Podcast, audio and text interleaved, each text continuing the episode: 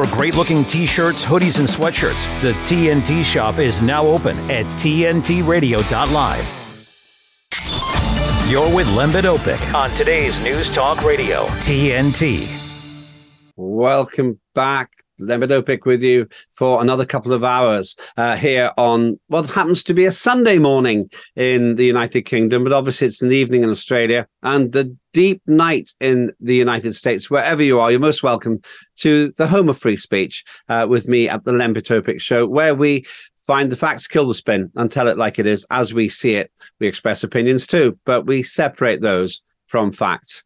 And my only request to you is you make your own judgments. And if you don't like what you hear, then go to the chat and say so. If you do like what you hear, you can do the same thing. You'll also find phone numbers there. Wherever you are in the world, you're most welcome to join us. Uh, coming up now, we're going to have a review of the week uh, by our very own guru of current affairs. Uh, that's Jemma Cooper. We'll go to her in just a minute. I want to cover a couple of stories that I've noticed today, uh, both of which cause me great uh, suspicion and doubt.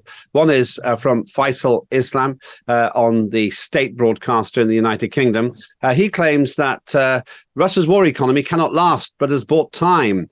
And I won't go through the whole details, but the inference is if you have uh, a war with the West, then you will go bust.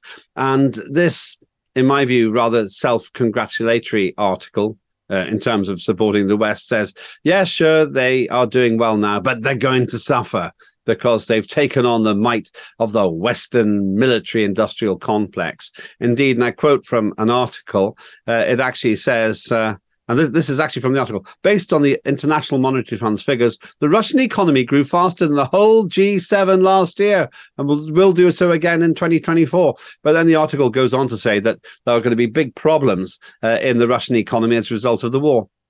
Let's think about that it's the fastest growing economy compared to the G7, which are basically Western uh, or, or, other major economies in the world, to be precise.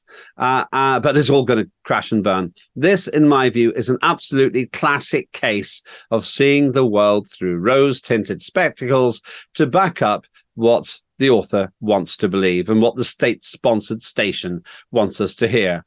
Why think about the opposite. Imagine if the state sponsored television station in the United Kingdom and radio station in the United Kingdom were to say, well, Russia's just going great guns, literally. It's flying forward economically and it's not going to give up anytime soon. They get a call from the culture minister or perhaps from the prime minister saying, why are you talking up the enemy? That's the problem. Where you, when you're depending on a handout from the very government that you're meant to be objectively reporting, in theory, for your survival. Uh, I put it to you that Russia has made an absolute windfall in terms of selling its oil and fuel. Apparently, I haven't had time to independently corroborate this, apparently to Ukraine itself under some circumstances. During the work week, we also discovered that through a rather circuitous route, even the Brits have been buying Russian oil. So let's take a reality check here. For all of the sanctions and everything else, if it harms anyone, it'll be harming the Russian general public. Uh, all you have to do to go in and out of Russia these days is fly through a third party country. Dubai and Istanbul are obvious examples. And let me tell you this, and I have researched this those two countries, the United Arab Emirates and Turkey, are having an absolute windfall of their own. Why? Because Russians are going there for their holidays because they can't get into Europe so easily. This is the fallacy of a sanctions scheme, which looks like strong economic saber rattling by the West, but has done nothing to temper the very healthy growth of the Russian economy at the same time. I predict that when this little local difficulty in Ukraine, or big local difficulty if you live there, is over, then Russia will be the go to destination for countless companies and countless nations. And guess what? Some of them are already building those relationships. Could it be that this is yet another sign of something I've heralded a number of times here in uh, this show uh, of the shift from economic power from the West to what I call the BRICS countries, including Russia. I think so. Uh, just one other uh, little story, which uh, I find quite amusing in a rather dark way. Uh, and that's the fact that while Joe Biden, who I mentioned earlier on, has been in a lot of trouble for his memory, the effort is to continue to try to prevent his main likely opponent, Donald Trump, from actually even being on the ballot paper. Now, I've just been speaking with Brian Catt, who is a serious climate analyst, about the fake news of a climate emergency caused by human generated carbon dioxide. And we've touched on the fact that those who say that, those who dare to call out the fanaticists as being fantasists as well, tend to get cancelled. That seems to be the primary objective of those who want to stop Donald Trump. I put it to you, they know that in a Trump versus Biden contest, Trump will probably win, even if he's in prison. And for that reason, rather than celebrating what's meant to be at the essence of democracy, which is giving the public a choice, they try to take that choice away. Donald Trump said a few months ago every lawsuit makes him stronger. I've come to believe he's right because he does begin to look like the billionaire who speaks for the just about managing. That is quite an achievement. Is it Donald Trump's achievement? No, of course it isn't. It's his enemy's achievement because they've made him look like the underdog. A man who lives in a bigger house in some villages in the south of England has now begun to look like the man who the ordinary person should vote for. Congratulations, Democrats. Congratulations, those who seek to use the legal system as a big stick against the man who would be king again. Perhaps you disagree. Put your messages, your comments on the site. But I challenge anyone to explain to me why, for all his faults, Donald Trump should be prevented from standing as president of the United States when clearly tens of millions of people feel he speaks for them. If you are a Democrat and you live in America, then have the courage of your convictions and let the public decide who's in charge. Do not use the courts to ban the opportunity for the public to make that choice. In a minute, we're going to talk to Jemma Cooper, who will be sharing the stories that caught her eye during the week. All of that on the Lembit Öpik Show right here on TNT. It's the stuff. What citizen wouldn't want to make American great again? People are talking about. Vilifying MAGA is just not going to work. Today's News Talk Radio, TNT. Jemma Cooper, you've been busy this week. Sorry to take you out of your hibernation at the weekend to make you work again. How have you been? I don't mind at all, Lembit. And I don't know if you've noticed. I mean, some people listen to TNT, some people watch TNT, but I had a haircut in your honor. I thought I'm going to be on with Lembit at the weekend. I need to smarten up. It's Sunday. It's a bit like a date for me because obviously we used to work together on the UK breakfast show. And I thought, oh, me and Lembit, we're back together. I must make sure I look all right. So I went and had a haircut in your honor. There we go. it, it, well, first of all, I'm flattered beyond uh, belief that you've done that. Uh, you've also looked very trendy, but it depresses me because I always look the same. My grey hair, my boring tie, my my suit. Uh, incidentally, you are uh, highlighting why everybody who's listening should also tune in because uh, as a television station, we now have glamour, pizzazz, and conservative boredom from me. So Thank you for showing me up. But it's good to see you. How have you been?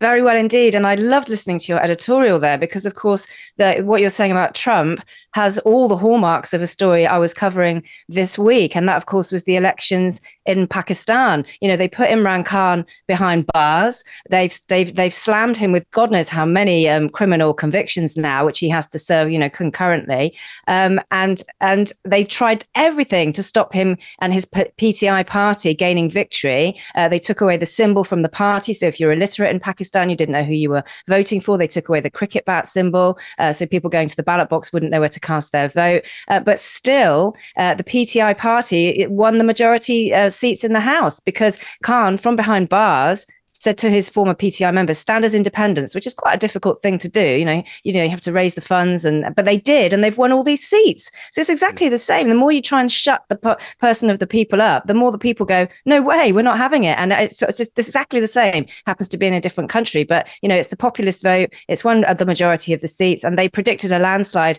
for the other party. Not nothing of the case, and he was campaigning from behind bars using AI, artificial voice technology, and he he, he didn't stop. And the, and the, and the re- and the reaction and the results have have, have shown the, the the end result of his campaigning. It's absolutely brilliant.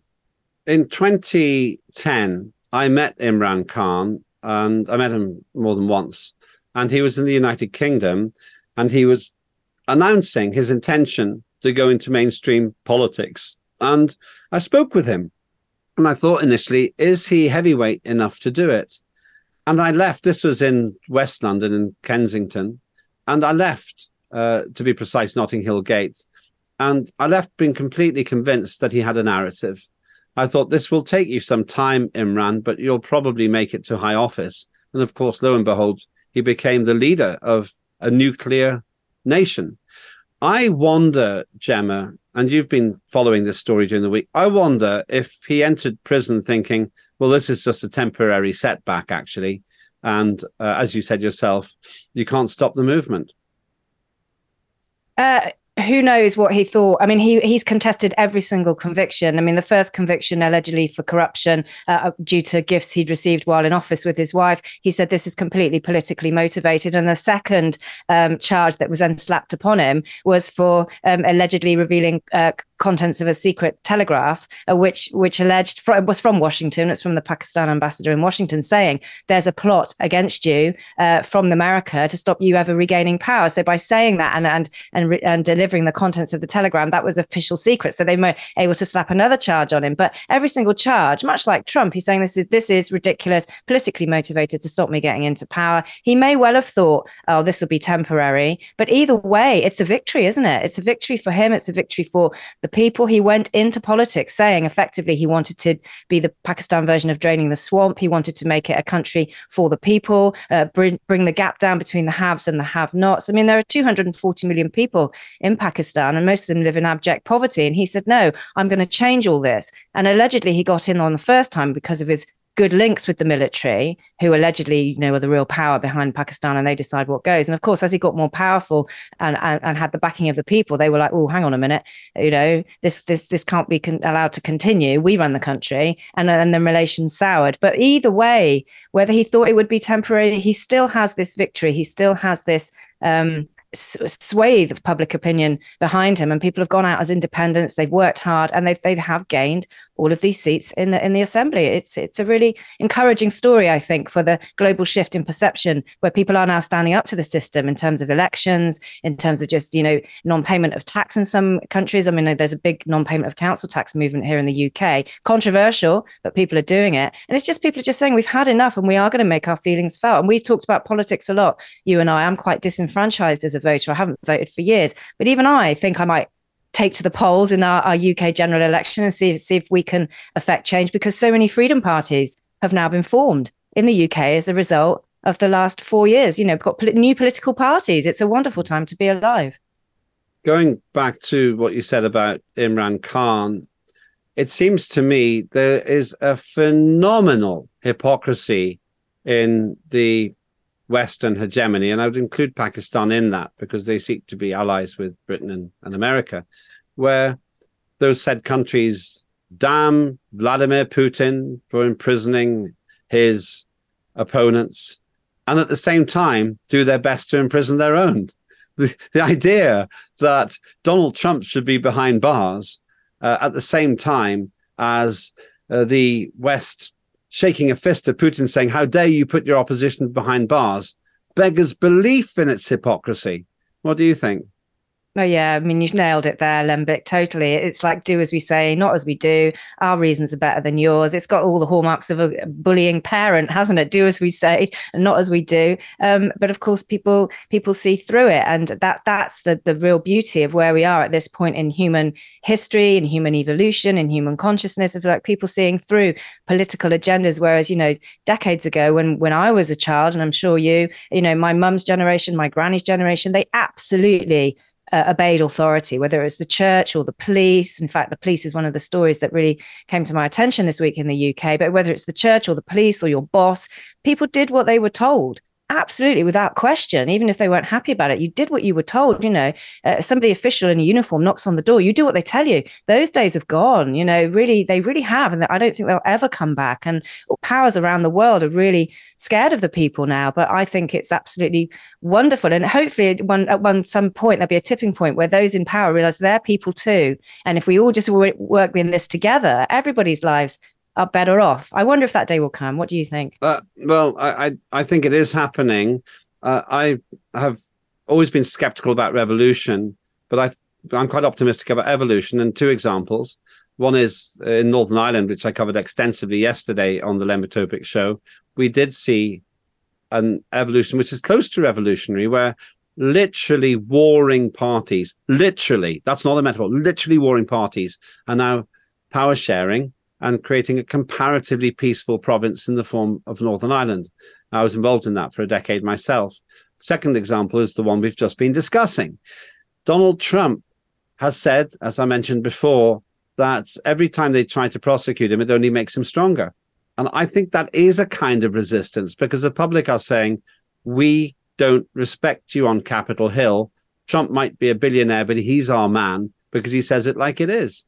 And I personally become increasingly sympathetic to Donald Trump because he is the antidote to the establishment and an establishment that I endured when I was a member of parliament and to which uh, I eventually began to rail against. So I don't think that there'll be armed uh, insurrection in the streets, but I do think that there will be that kind of resistance that you say when the public simply say, we're not giving you our consent anymore because you don't rule us, you serve us. So get out. Uh, you're talking about the local, the, the smaller parties. Maybe we'll come to that in a few minutes' time. But are you an optimist about the immediate future, for example, with the United States and the United Kingdom or not? We'll come back to this, I'm sure. Well, my personal jury, and I know this will not endear me to many TNT uh, viewers, listeners, or maybe a, a fellow presenters. I'm the my personal jury is still out on Trump you know and I, I, but i know plenty of people who have had awakenings over the last you know four years or the last couple of years who initially started out very skeptical of trump and now say to me no jem jem he is the real deal. He is the real deal. I was like you i was skeptical but jem he is the real deal. I still think and this is a personal belief that if you're in a position of global power on the world stage and strutting around and flying here and flying there and saying this and saying that then you're not really the one in control. I do think, and uh, you know, may sound a bit conspiratorial. I think the real power does always lie behind the scenes. That's why people in power stay in power. You never know really who they are. Um, and and you know, the, we have these huge NGO uh, organizations, WHO, WEF, United Nations, and all of these things. But what's behind that? There will be behind that. And I do think corporations and bankers and the big institutions, there are still powers behind those thrones as well that we never see. Parent companies of parent companies that you've never heard of. Um, you know, you think Coca Cola is the top of the tree, very unlikely. So I do still think if you can see them, they're not really in charge. That's my own personal opinion. I'm very happy to be proved wrong on this one. I really am because if if if you know, I do believe Imran Khan has got his heart in the right place. So maybe I could be wrong, and Trump does have his heart in the right place, and he is really a man of the people, despite being a billionaire, as you rightly say that's my take on it. And like I say, if I'm wrong, I will hold my hands up. I'll come on here and I'll say I got it completely wrong. He, he's he's a good guy. He's one of us. But I, I still remain to be convinced. He says all the right things. I'll give you that. But I don't know. I don't know. I don't know. Before this year is out, I'm determined to meet him and give TNT viewers the right to judge in an unprejudicial, non-prejudicial interview. Stay with us, Jemma Cooper. You're listening to Jemma and myself, Lembit Öpik, reviewing the week as seen from the free speech prism of TNT. Don't go anywhere. TNT's Jeremy Nell. Nice comment here from Rebecca. She says the youngest people um, I work with are a bit more mature, but their interactions with the public is stifled, and she's referring to the excessive use of cell phones and social media and how it's making them so antisocial also. The business is open six days a week. One of his staff members formally requested that they shouldn't, you know, that they could they be given permission not to have to work on Wednesdays so that they could help at the dog shelter. Now, as you know, I'm a dog lover. I have hunting dogs, I've got dogs coming out of my ears, my Malinois, and this dog, this Malinois, is bright even by Malinois standards. She can do crossword puzzles. Is lying under my desk at the moment, feeling sorry for herself because she's just come on heat for the first time and she's completely bewildered. She doesn't know why she's bleeding to death. it's not about whether it's a good or a bad thing to work at animal shelters. That's a delightful thing. It's a noble thing to do. But who in their right minds goes to their boss and says, Would you mind I'd rather not work on Wednesdays if it's okay, because I've got other priorities in a, in a town down the road. Jeremy Nell on today's News Talk, TNT. I'm Nyheim Hines, professional football player, and proud supporter of the Muscular Dystrophy Association. My mom was diagnosed with muscular dystrophy when I was 14, and I watched her struggle. But MDA helped her get the best treatments and care, and they also help kids like my buddy Ethan. My name is Ethan, and I'm 12 years old. Thanks to the Muscular Dystrophy Association and people like you, I have more hope than ever before. From day one, they've treated me like family at my local care center. MDA is the only one that funds over 150 care centers across the U.S. to help provide state of the art care for adults and kids like me. For over 70 years, MDA has been transforming the lives of people living with muscular dystrophy, ALS, and other related neuromuscular diseases. They fund the research for breakthrough treatments, care, and cures. And MDA provides support to thousands of families like mine and Ethan's in communities like yours. Thanks to MDA, kids and adults can live life to its fullest. Join us and learn more at MDA.org today. Unbiased information. Honest and forthright. News without the misinformation. It doesn't matter what side you're from. What matters is what you say, the truthfulness behind it. Today's News Talk Radio, TNT. Welcome back to the Lembit Öpik Show here on today's News Talk as TNT. I'm with you for about another hour and a half as we review the stories making the headlines and a review of the week with the incomparable Jemma Cooper today. Uh, Jemma, you definitely look very trendy. I'm going to have to get a haircut myself. Not that there's much to cut. Maybe I'll dye my hair. It could take years off me. I could be looking as young as Biden by next week. We shall see. let, let, let, let, me share some comments which are coming in. And, uh, you know, as always, a lively lot out there. Thanks. I've just got to look down to read them uh, uh, out. Chris Skidmore, who was in charge of some climate committee in Parliament. Chris Skidmore says Hemingway has a lot of letters after his name. I can think of a few more. Okay, Hemingway, we'll move on from that. Mogden says Ian Plimer, the climatologist, has written three little green books for young children, teenagers, and adults. I recommend that, by the way. You're right to mention those, Mogden. Ian Plimer tells it like it is and can reassure children that we are not destroying the, the climate. And uh, Holly's grateful for that. Um, they are available on the eBay as well, but buy them new as well. I like this one. Hemingway adds the Greta girl, that's Greta Thunberg, the doyen of the green fanaticist movement. The Greta Girls family are hypocritical benefactors of gas driven capitalist success. According to the World Bank, the annual per capita per capita income globally is eleven thousand dollars per year, which is less than the cost of two chairs that adorn the Thunberg's living room. Hmm, good point, well made. Uh, Holly's thanking us for the guest, uh, Brian Catt. I think he's absolutely great. We'll definitely have him back. Lots of feedback about him. And one uh, comment to you from Holly. Uh, Ooh, Jemma, fancy new hair. Very nice. So you get thumbs up oh. from there. Oh. A sample of one says yes. Holly's asking, is, is my comment? I'm not. I'm not belittling it. Of another way of saying, 100 percent of viewers who've commented love your hair. That's the other way of that's looking like, at it. That's uh, much uh, more like it, Lembit. Yeah. I got that bit wrong. Yeah, sorry about that. Holly says also, uh, am I giving you a spoiler about the Trump interview? I'm in negotiations. I haven't got a confirmation that I will get that Trump interview, but you can assure I can assure you that if I get it, I'll do it the same way we do it here giving him the best space to put his points of view, not trying to trip a person up. My view is that proper reporting asks the right questions, but gives the interviewee the respect to let him or her answer those questions to their best ability. That way, you always benchmark everyone the same way. You say, give me your best responses. And then you trust the public the viewer, the listener to make their own judgment. That's actually what free speech is about. You trust people to be smart enough to make their own judgments. And one more from Red, and I really like this. Russell Brand. Russell Brand is a, celebrity who's been in a lot of hot water, according to the media, lots of accusations made against him, which I'm not going to repeat. Russell Brand has substantially increased his membership and no doubt his wealth since his persecution. I think you're right, Red. Uh, we seem to love pariahing people who don't fit the mold, regardless of any legal case. Keep your calls and comments coming. Let's get back to Jemma, though. Jemma, what? Uh, first of all, what do you feel about this this pariahing of individuals uh, in the media? Do you think it's it's it's it's it's all part of the establishment? I'm putting words in your mouth. All part of the establishment effort to stop the nonconformists.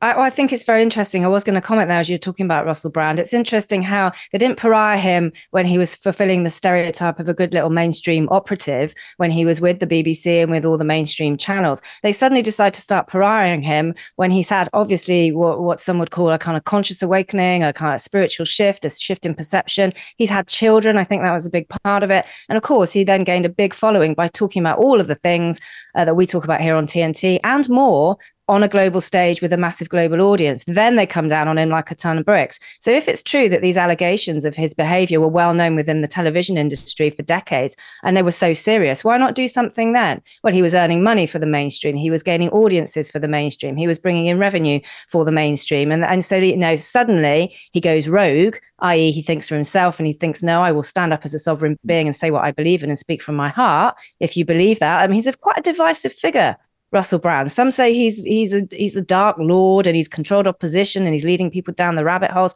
Some genuinely think he's had some kind of spiritual conversion and he's really trying to make the world a better place. I, I don't know. I've never met the man, even when he was at the BBC. But I do find it interesting that as he's gaining more and more followers, as he started speaking out about politics and Ukraine and all of this stuff and, and, and taking on the corporations, they come down on him like a ton of bricks. And I do find it interesting that still, despite all these historic allegations and it was awful and there's all this evidence, where no, he's still not been charged still not been charged. If there was that much evidence, there would be they would be charged. And I, I, do admire his stance, much like much like Imran Khan and much like Trump. He is not lying down and and meekly scuttling off into the corner and saying, "Oh no, don't be mean to me." He's he's going about his business. He's he's carrying on broadcasting. He's finding ways around being demonetized and deplatformed and all kinds of things. And he is standing in his power against it and saying, "Bring it on! I can prove these allegations are false." It would be interesting to see how it develops.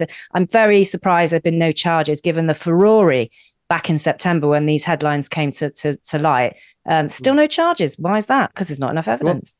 Well, what I suspect will happen is that the charges will either get dropped or there'll be some cursory case and then no further action will be taken. But uh, I'm not the judge nor the jury here. I certainly agree with you. I think, well, let me put it a different way. Russell Brand admits that he's had a troubled existence. He's struggled with drugs, for example, but also, although I've never really particularly liked his comedy, I respect that many people do, and he does something that I can't do. Uh, he, he, performs in a stage way I can't do. Uh, I very much liked his performance in a film called Forgetting Sarah Marshall. So he's clearly got entertainment talent. The way that they turn on individuals like Russell Brand is is lamentable because we pretend to be a multicultural society, but woe betide you if you dare to call out the establishment. I've experienced that too, and I think many of us at TNT have. Uh, you and I, we don't need to go into our our sad history at times at the state-sponsored British uh, uh, media outlets, but we've both experienced the wrong end of the stick there ourselves, and that's why we're here. Perhaps uh, let's move on to a story you want to talk about from the week regarding the police. Well, I mean, there are lots of stories this week that uh, really do um, warrant attention. But I was just talking about the police there um, in regard to how we used to trust authority. And of course, I work across many of the UK TNT shows uh, from, from six o'clock in the morning until nearly midday. And, and my job is to cast a look at the breaking news of the day, uh, chat with the hosts of different shows, get analysis and an opinion from the hosts about the stories that are going on. And one story that came out was two stories about this, the state of policing here in the UK, and they're both very distressing, unfortunately. But I think the fact that these these these facts are coming out now, and people are still fighting the system. In one of the cases, that was involving deaths in police custody, people that have died in prison waiting for their trials. They hadn't even been convicted of anything; they were just on remand. And also, um, a, a, really shocking report into the Metropolitan Police, the biggest police force in the country, the, all of London. Um, their attitude towards um, missing children and child exploitation, sexual exploitation in the capital, and the way they turn a blind eye to to missing kids and say, oh, they'll turn up, and the way that they really um, didn't understand that when a child goes missing, it's very much likely to be because they're being pulled into gangs, into paedophile rings. That most children in London that go missing are in care; they're already very vulnerable. You think the police would be doing everything they could uh, to to help those kids. But no, uh, information filled in incorrectly in reports, reports passed from officer to officer, nobody really following the case. Parents who are really concerned about their children being fobbed off, um, and this is this is 2023 into 2024. This is a really awful, shocking report that came out this week, and it just goes to show the the institutions which we thought were there to protect and to serve um, are, are, doing anything but, uh, and the level of kind of contempt with which these bodies of authority hold the people which pay their wages. I mean, it was only at the end of last year we saw a swathe of convictions of Met police officers for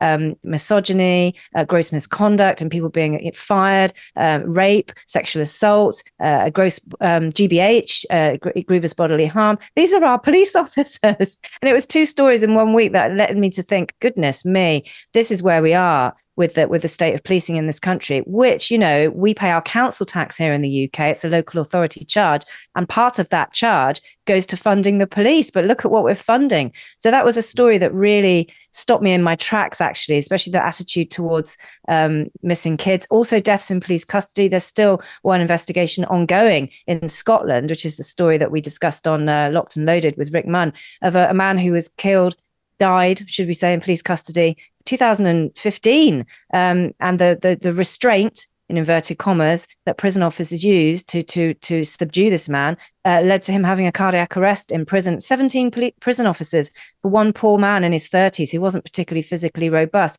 His family are still fighting for justice after a new report out this week saying that what happened was wrong and all the prison officers were protected from prosecution at the time. That decision is now being reconsidered, as I'm sure it should be. Um, but there are two stories that, that, that I thought, you know, decades ago, like I say, my granny's generation, my mum's generation, if a policeman told you what to do, you would do it. Now in this country, policeman tells you what to do, you kind of stick two fingers up and go the other way. That's how it's going because trust has irrevocably broken down. The uh, you caused me to think of two things. Number one, uh, I myself had my phone hacked by the media. I've seen the evidence. I saw it in Scotland Yard. Did they do anything about it? Absolutely not. I know this because I know journalists contacted somebody whose messages had been hacked on my phone and on that person's phone. But the I had the feeling at the time that the police had just been pulled off. And there's been plenty of evidence of that kind of corruption. Second thing you remind me of is in the north of England, when the police were saying that underage girls who had been systematically raped by uh, collectives of men were not protected because the police said that the girls were somehow complicit in their own rape. This is the problem. How can you possibly trust the police service if you know that your daughter or your friend has been raped and the police say, well, it's your own fault, love? Well, that's what happened. That's exactly what's happening in London as well. And when the Rochdale and the Northern gang grooming stories came to light, many people said, don't make the mistake of thinking this is just one police force in one part of the UK. And this report that was out into the Met Police clearly shows it's not one police force. It's likely, if this is the Met Police, top of the tree, it's likely that this attitude towards children, vulnerable children, has extended and does extend to all forces, all 43 forces in the UK because, yeah, not only were they turning a blind eye to children going missing and not trying to find them, when it turned out they did find them and they had been subject, some of them in, in London, to horrific rapes and sexual assaults. I, it was so graphic, I couldn't go into the details on air mm. on Thursday, and I'm not going to go into them now. Um, but they they implied as well, oh, they were asking for it. They they sought the company of adults. You know, these are 12 year old children and younger. Yeah, they just were like, well, the, it was just the child's fault. The child sought that kind of behavior out. How can a police officer say that? How can a human being say that? You know? Um, about a 12 year old child. I have a six year old child. There's not that much difference. How on earth can the law enforcement authorities expect to get any respect from a public which is living around individuals who have been treated in this way? Who do you go to? Many of these individuals are disempowered. I suspect, Jemma, the only reason there's been so much action is because it's been in the media. And even then, I, as you said before, the media has colluded. The state sponsored uh, media outlets in the United Kingdom were perfectly aware that individuals within their ranks, one individual, particularly Jimmy Savile, was committing the most appalling crimes against girls. And if they weren't, then how could they not know? And yet it was all covered up. Somebody, Jimmy Savile, let me say, somebody who was a friend to the prime minister, I suspect there's quite a lot of protection going on there.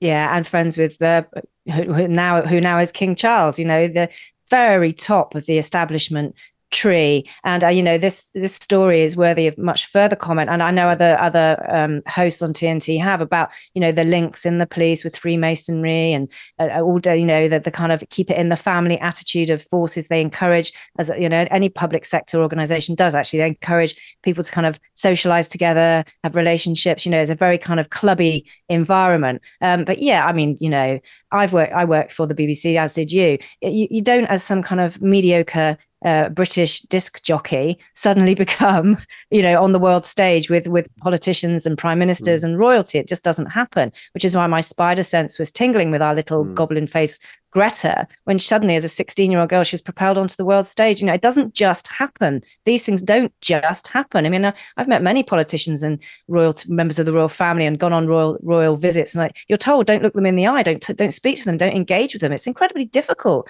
to get into those upper echelons of power. Not for Savile, though, was it? Not for Savile. And the real story will never really come out because, of course, he's dead, and those who really know will never speak. They'll never speak. You know, we'll never get the lowdown from King Charles as to why he went up to uh, Jimmy Savile's cottage in Scotland every summer and and stayed with him. What did they talk about? I wonder what they talked about. Mm. Uh, the other thing about what you're saying is that he he well Jimmy Savile went to his grave scot free. He was he was never persecuted. He actually threatened people who were trying prosecuted. I mean, he threatened people who he said were persecuting him.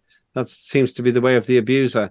Uh, and now, then the BBC did this hand hand wringing documentary showing what he was like. Well, let's remember who was in charge of the Crown Prosecution Service at the time, Keir Starmer, who claims he didn't know. Well, I'll just let the, the viewer judge. If the head of the Crown Prosecution Service didn't know something which had affected hundreds of people in this country, what does that tell us? Uh, a couple of comments here. Uh, Red, you're right. I misunderstood what you said. Persecution infers, this is in regard to Russell Brand, persecution infers credibility among the revolutionaries. You missed my point. Sorry. Red, yeah, you put me right. Sorry. You're completely right. Hold my hands up on that one. Holly says there was a case years ago of a woman hitchhiker who was raped. The judge said it was contributory negligence as she was wearing a short skirt. Amazing. And then uh, uh, Annie says the rot starts at the very top. Mountbatten Savile, the allegations against Andrew, and uh, then there are some other comments there as well. Uh, it does seem to me that you get a certain amount of immunity if you know the right people. Now that shouldn't come as a surprise to us, but it doesn't necessarily instill confidence in what's meant to be a free country with a justice system. Stay with us, Jemma Cooper. You're listening to the Lembit Öpik Show as we review the stories that Jemma Cooper, who's active all week, has been considering and discussing on the other shows as well. Hope you're finding this interesting. A little bit more from Jemma in a few minutes right here on TNT. Don't go anywhere. Give me a minute with TNT Radio's Steve Malzberg. Fresh off her court victory worth over $83 million over Donald Trump, of course, columnist E. Jean Carroll appeared on The Rachel Maddow Show and expressed her euphoria by making this offer to Maddow. You've talked about using some of Trump's money that you're about to get um, to help shore up women's rights. Do you know what that might be, what that might look like? Yes, or, Rachel. Yes. Tell me. I had such such great ideas for all the good I'm going to do with this money. First thing, Rachel, you and I are going to go shopping. We're going to get completely new wardrobes, new shoes, motorcycle for Crowley, new fishing rod for Robbie. Rachel, what do you want? Penthouse? it's yours, Nothing. Rachel. Penthouse and uh, France? You want France? You want to go fishing Nope. in France? No? Oh, all right, all right, okay. That's a joke. I'm sorry, is it just me? Or does Carroll's offer to Maddow seem to cheapen and delegitimize all she says she stands for? Thanks for giving me a minute. I'm Steve Malzberg. Catch my show Monday through Friday, 9 p.m. Eastern, right here on TNT. The next time you think you can illegally handle your mobile phone while driving and get away with it, think again. Phone detection cameras are in operation on New South Wales roads. Hello. So if you're driving and illegally handle your mobile phone, you can stop it or cop it.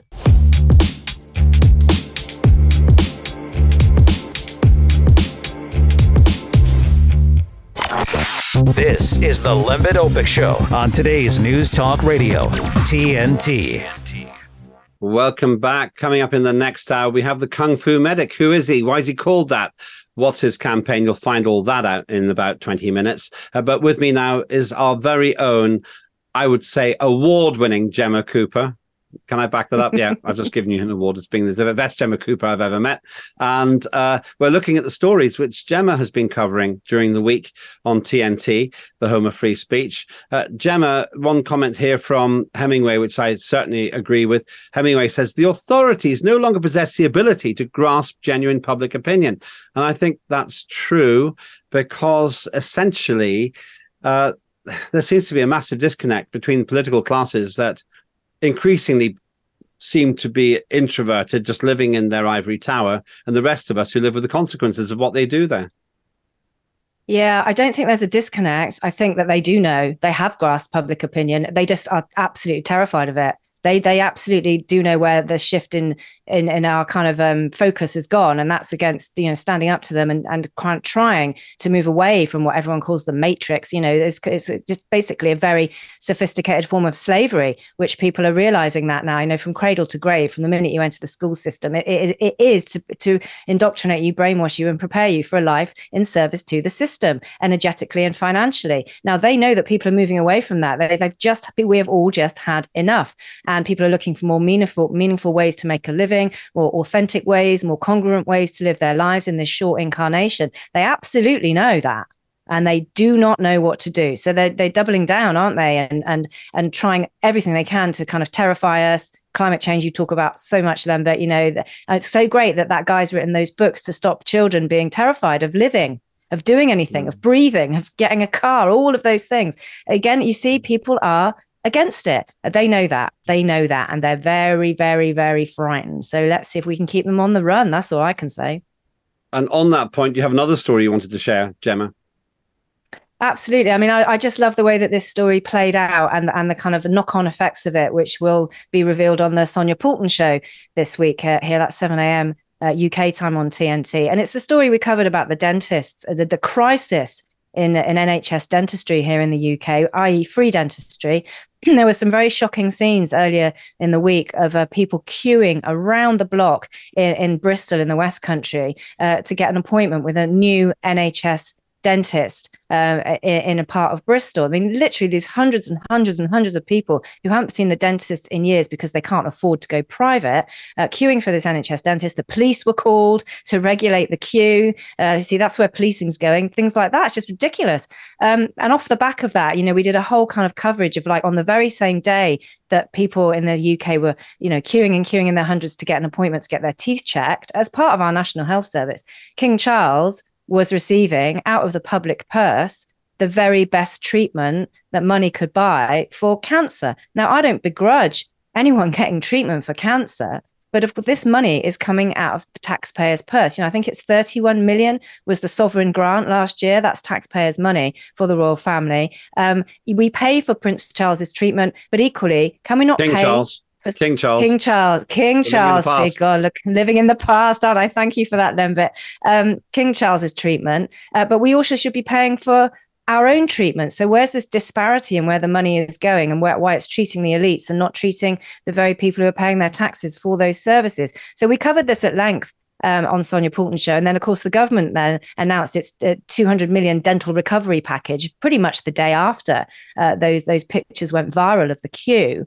And part of that dental package was uh, a golden hello for new NHS dentists. Fair enough, you might say, uh, to put them into areas where they're lacking in NHS dentistry. But right off the back was then the the the kind of classic problem reaction solution of oh the nation's teeth are so awful and so bad because there's no dentist let's put loads of fluoride in the water because that's really good for everybody's teeth. That's the solution. That's the solution to the NHS dentist crisis, which has been going on for decades, decades here in the UK.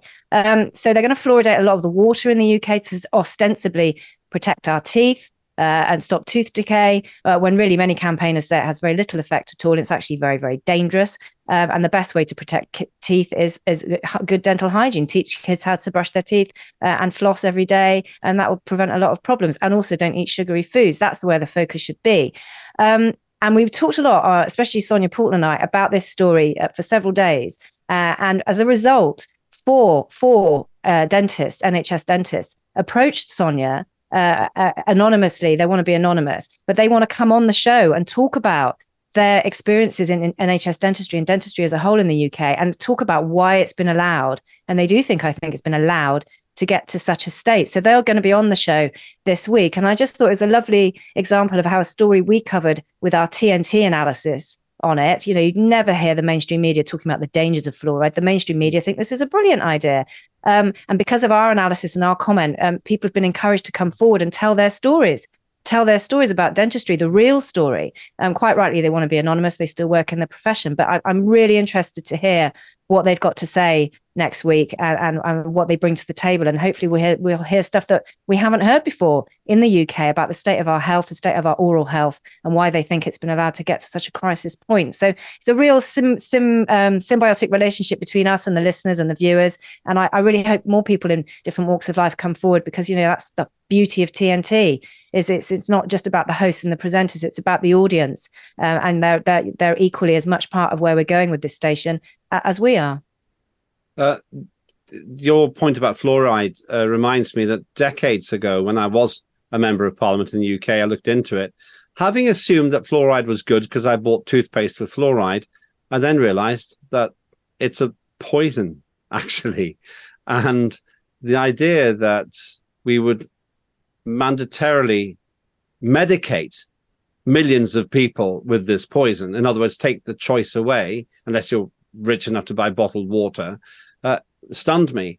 And now I saw the same interview that you've described. Actually, it was covered a number of times where a politician proudly proclaimed that they were going to put fluoride into the water. Well, did they learn nothing from the COVID vaccination scandal? Did they learn nothing from the fact that when you start putting muck into people's bodies, nature tends to react? Uh, uh, interestingly enough, I had a, a need to go to the doctors the other day on, on a ma- minor matter, which could have been a major matter. And they reacted very quickly. The local people were fantastic. As it turned out, it was nothing, but they were really kind and very helpful.